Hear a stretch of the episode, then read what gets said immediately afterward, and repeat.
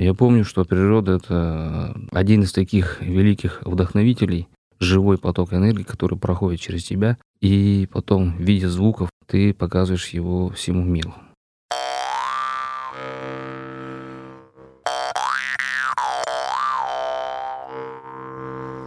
Привет, я Вика, и это нативный подкаст. Подкаст о языке музыки доступным языком слов. Мы продолжаем четвертый сезон, посвященный музыкальной культуре народов-кочевников. И, как я уже говорила в самом начале сезона, по всей Земле довольно много представителей кочевых народов. И сегодня у меня в гостях представитель коренного населения Тывы Радик Тюлюш. Певец, композитор, исполнитель традиционного тувинского горлового пения – я хочу сказать огромное спасибо проекту «Зов Земли» за помощь в организации записи выпусков, посвященных тувинской культуре, и за то, что проект занимается активной просветительской деятельностью, знакомя жителей Центральной России с культурой кочевых народов.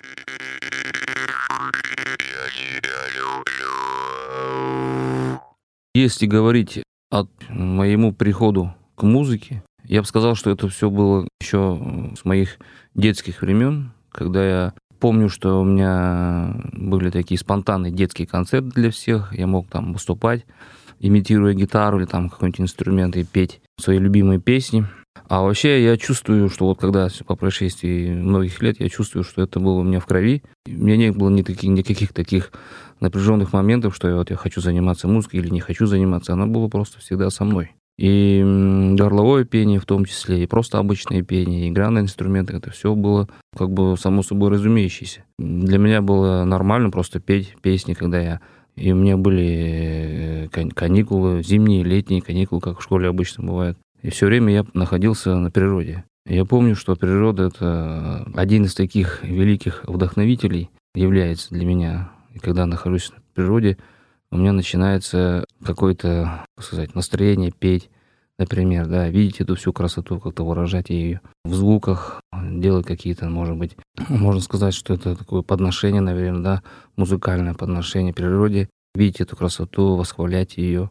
А потом, когда становишься взрослым, уже делаешь первые шаги на профессиональной сцене, там уже на сцене уже начинаешь рисовать эти картины, показывать людям во всем мире, насколько красива наша Тува, и вообще природа сама по себе, насколько она красивая, и пытаться показать людям и рассказать эту культуру, эту традицию, которая проходит красной линией во всех песнях народных, во всех наигрышах музыкальных инструментов тувинских, в горловом пении. То есть это все насыщенно и все как бы идет э, таким такой чередой, я бы сказал, да, и когда недавно меня спросили, а что для вас значит хуми, я, сказал, я сказал, что это такой поток энергии, живой поток энергии, который проходит через тебя, и потом в виде звуков, в виде вот этой красоты ты показываешь его всему миру.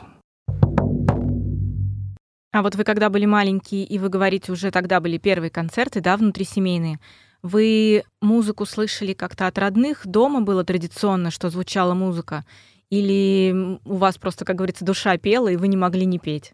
Ну, вообще в Туве, я бы сказал, что каждый второй поет, невзирая на то, что он там шофер, может быть, да, или там, не знаю, рабочий. Но вообще музыка это у тувинцев в крови.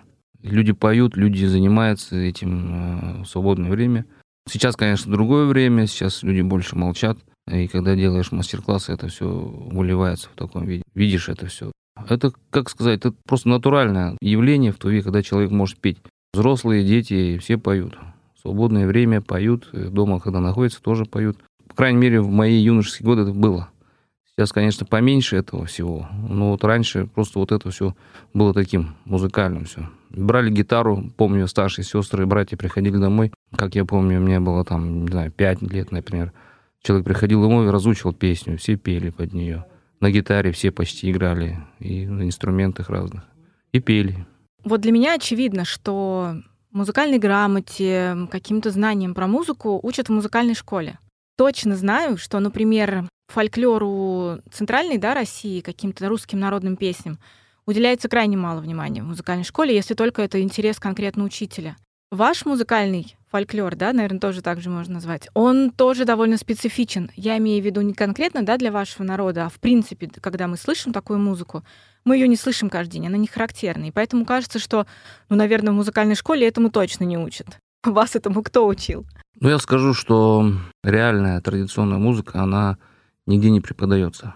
Даже вот европейских школах или там в русской народной, народных традиционных школах, да, это нигде не учится, это человек впитывает, это его, как сказать, в той среде он родился, в том числе в Туве, это было просто, как сказать, такая альтернатива тому образованию, которое у нас давалось в школах, дается в училищах, сейчас это колледжи и в институтах музыки, да, то есть его не найдешь. И этой игре никто тебя не научит, вот этой игре на специальных приемах, вот этих инструментах горловому пению никто тебя не научит. Может быть, какие-то есть э, места, где всему это учат, государственных я имею в виду, но в основном это ты набираешься вот этого образования именно традиционной музыки, именно от бабушек, от дедушек, от старшего поколения, именно вот в устном народном творчестве. И плюс еще, конечно, ты сам ищешь это все в архивах, ищешь это все в записях, которые были сделаны до этого. Ну и как дополнение к этому э, еще свое видение вот этой музыки как исполнителя добавляешь от себя еще плюс к этому то, что видишь, слышишь, чувствуешь, добавляешь от себя еще толику какой-то музыки, каких-то текстов, слов, привносишь в это богатство большое, называемое традиционной музыкой, народной фольклорной музыкой, приносишь свою еще какую-то маленькую частичку в это народное творчество. И потом уже из этого появляется общая картина того, что называем народная музыка, да, традиционная народная музыка. Она состоит, это коллективное, коллективное творение, она продолжалась с древних времен и продолжается еще в наше время. И сейчас вот эти неизвестные песни безызвестных поэтов, это все народная музыка. И традиционная музыка, это все как бы такой общим таким потоком идет. Хотя, конечно, сейчас поменьше стало, и больше стало композиторской музыки, больше стало таких аранжировок. В общей сложности можно сказать, что это народная музыка, можно сказать, что это народное творение. И здесь очень сложно говорить, что вот ты сделал, и ты вот хочешь это все себе присвоить. А откуда ты вырос?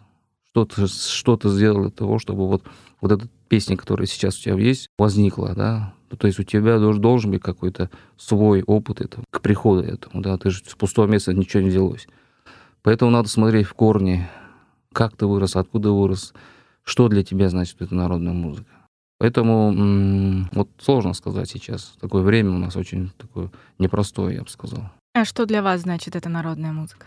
Народная музыка для меня это, это как, ну, если образно говорить, это такая широкая, большая, чистая, стремительная река, в которой лежат блестящие камни, которые отшлифованы временем. Река — это время, которое отшлифовывает эти камни, а камни — это драгоценности в виде песен, в виде сказаний, сказок, загадок, пословиц. Все это отшлифуется, шлифуется временем, шлифуется людьми разными, да, и в итоге мы получаем, ну, можно сказать, что драгоценности в виде, там, не знаю, ну, то есть ты не ошибешься, если ты выберешь народную песню в виде, в виде своей, как сказать, программы концертной. Народная песня, она отшлифована, отшлифована временем, людьми, и здесь как бы безошибочно можно попасть в цель именно с помощью народной песни. А вы как себя ощущаете сейчас как носитель да, непосредственно народной культуры музыкальной в условиях того, что точно могу сказать, что, например, культура деревень, да, какие-то песни русские народные, вот которые наши бабушки, дедушки пели очень давно, они точно постепенно уходят в какую-то очень отдельную прослойку для отдельных любителей, потому что, ну, признаемся честно, музыка современная уходит далеко вообще какие-то в другие стороны, классно, когда кто-то с помощью каких-то, возможно, аранжировок пытается все-таки, да, в уши э, современных людей как-то вернуть эту традицию, но при этом кажется, что это непросто. А как вы себя ощущаете как носитель такой непосредственно традиционной музыкальной культуры вот сейчас, в наше время, когда кажется, что это, возможно, это уже либо неинтересно, либо несозвучно. Мы же все такие стремимся вперед, там, в будущее, а вы вроде как носитель традиции, что явно что-то из прошлого к нам несет. Ну, я бы сказал, что я дитя моего времени. Я как современник, как человек, который живет в одно время с разными людьми, с композиторами, с музыкантами. тот же момент с народными певцами, да, с народными сказителями. Я, конечно, на стыке таких, получается, перемен и на стыке таких событий, что я бы сказал, что, конечно, старое это старое, новое это новое, и, может быть, я мог, я мог бы еще сказать, что современная музыка это слишком от ума, а сердце, конечно, маловато, и такой теплоты, конечно, маловато. Потому что все-таки машина, все-таки там играют такие э, биты, которые требуют от человека каких-то монотонных действий. Но это, как сказать, это еще веяние времени. То есть э, это время такое, да, и человек, который создает, я понимаю людей, которые создают такие песни, создают такие аранжировки, они живут временем вот этим. И они создают то, что видят, чувствуют. И обвинять в этом не стоит, конечно, да. Я одновременно, я так считаю, что старая музыка, которая была от бабушек наших, дедушек, да, казалось бы, это скучная такая тема, да, и не актуальная вообще на самом деле, но если ее вернуть в такую обертку современности и показать ее в таком виде, в таких аранжировках различных, да, я не говорю о чистой попсе, там, которая просто что-то ломает, да, я чисто говорю о бережном отношении к аранжировкам, да, показать это все, ну, минимальные какие-то, может быть, изменения, но если показать ее в современности, то, что было, и показать, что она актуальна до сих пор. Что такое тема любви к родине, к матери, к жене, к детям, к друзьям, а, тема ответственности, тема красоты природы. Это все и было всегда, это истина, которая с древних времен идет. Поэтому, а, если сделать ее в такой обертке современности, но при этом как бы показать, что вот что было, мне кажется, что это на самом деле хорошее решение. То есть человек должен все-таки понимать, что живя в этом времени, когда человек растет с того времени и стремится в будущее, то он должен показывать это все в трех разных видах, в будущем, в настоящем, и давать понимать своим современникам, вот что было. То есть это все в твоей власти.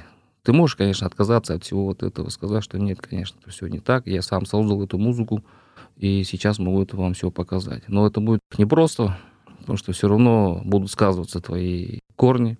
Поэтому я вот думаю, что я лично, когда делаю какие-то проекты, то всегда опираюсь на тувинскую музыку и когда делаю какие-то там техно-аранжировки, да, какие-то э, рок-аранжировки э, на, на эти песни, то считаю, что лучше, конечно, бережно отнестись к этому и показать ее вот в таком современном виде. Это будет интересно нынешнему зрителю, который, может быть, не старается смотреть на эту музыку, который, может быть, не знает, что такое старая музыка, старая традиция, а ему будет интересно.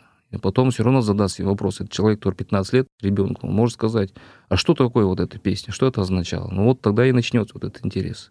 Потом он станет копаться, найдет это все, и вот все, мы достигли результата. Самое главное же дать понять человеку, что это было. Ну, я на самом деле должна вам сказать, что я испытываю большую благодарность, когда на традиционную музыку, да, наш народный фольклор, мы смотрим с точки зрения того, что это корни, на которых может основываться все, что появляется нового в ну, современном ну, конечно, мире. Да. И мне кажется, когда музыканты умеют это красиво свить, да, в какое-то большое такое красивое пано музыкальное, мне кажется, это потрясающе, потому что, правда, даже если современный человек, слушая современную музыку, никогда не задумывался о том, что звучало раньше, кажется, что когда он это услышит, где-то внутри какие-то струнки все равно зазвенят, потому что это то, на чем выросли наши родители, то, на чем выросли бабушки, дедушки, там элементарно какие-то колыбельные. Нам может казаться, что это что-то такое, какое-то новшество кто-то сейчас придумал, но мы все засыпаем под колыбельные традиционно, да, с древних времен. И это, мне кажется, большой кайф, когда это можно соединить. Я вам благодарна, что вы такое делаете. Мне хочется узнать, смотрите, какой момент классической музыке как-то так вот я замечаю, что, например, если человек занимается вокалом, он, конечно, может немного наиграть себе на инструменте, как подмога, но он, скорее всего, чисто вокалист, он исполняет только песни. Или, например, тот, кто играет на трубе, скорее всего, может там где-то в компании попеть, но он будет в основном играть только на трубе как исполнитель. А в народной культуре вашего народа именно это переплетается или тоже есть кто больше исполнитель именно на инструментах, а есть кто больше певец? Ну, я бы сказал, что когда старые певцы начинают петь, у них в основном специализация очень серьезная была раньше. А они могли петь только, например, там высокий стиль ему могли петь только высокий стиль, а другие стили он не пел. Ну, то есть он пел, но так очень редко, да. И играл на инструментах, ну, так как сам по себе он играл как аккомпанемент своему пению. В основном это было пение, да. А сейчас такое время, когда вот молодое поколение, они очень интересуются, если человек очень заинтересован, вот он начинает изучать все подряд, в том числе пение, в том числе и инструменты. И сейчас появилось такое поколение мультиинструменталистов, на народных инструментах я имею в виду, да. Там а, 5 или 6 разных народных инструментов у нас есть. И вот человек э, в основном, когда общаешься с молодыми музыкантами народными, они по большему счету знают все, почти все инструменты, играют на них, поют в том числе, да. То есть такое очень интересное такое получилось такое влияние. Люди как бы больше заинтересованы, больше играют, больше, больше как бы... Ну, понятно, что время такое, да, то есть человек очень открыт для всего, а тогда было, конечно, сложновато этим.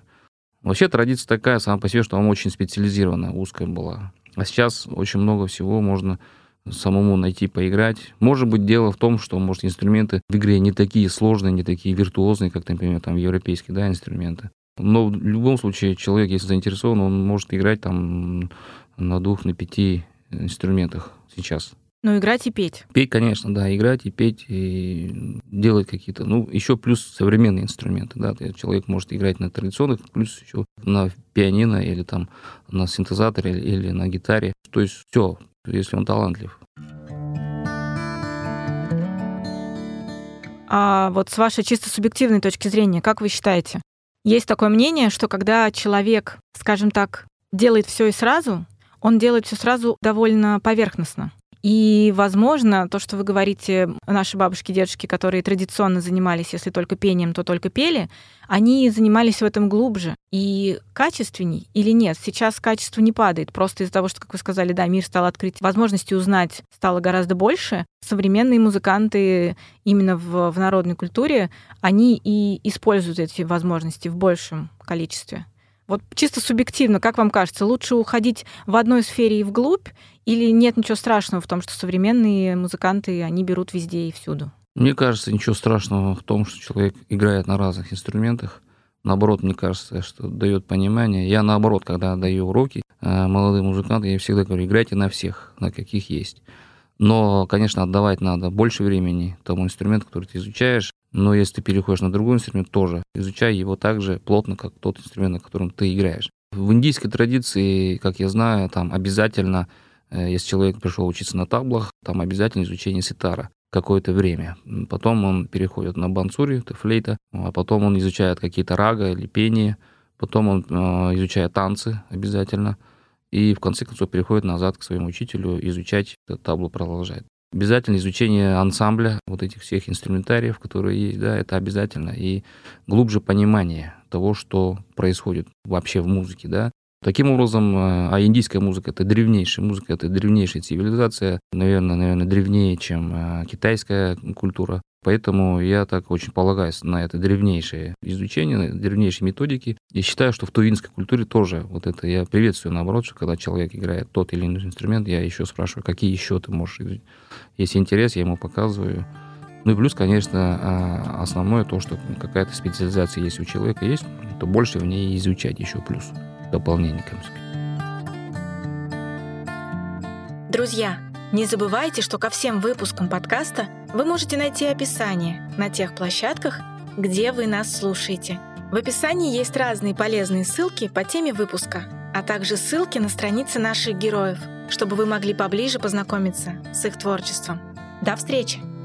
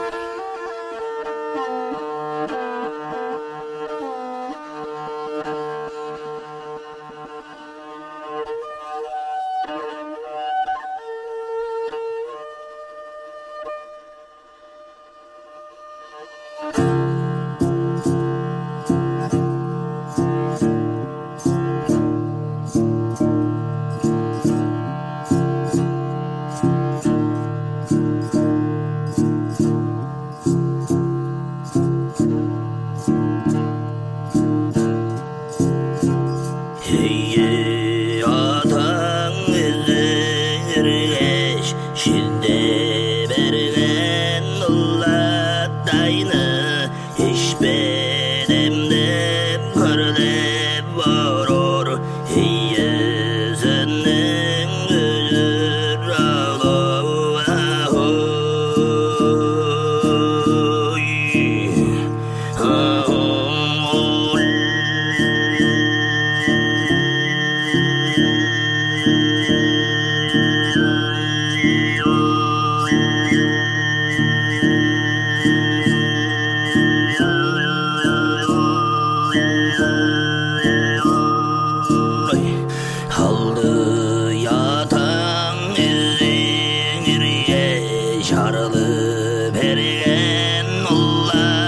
Carolina.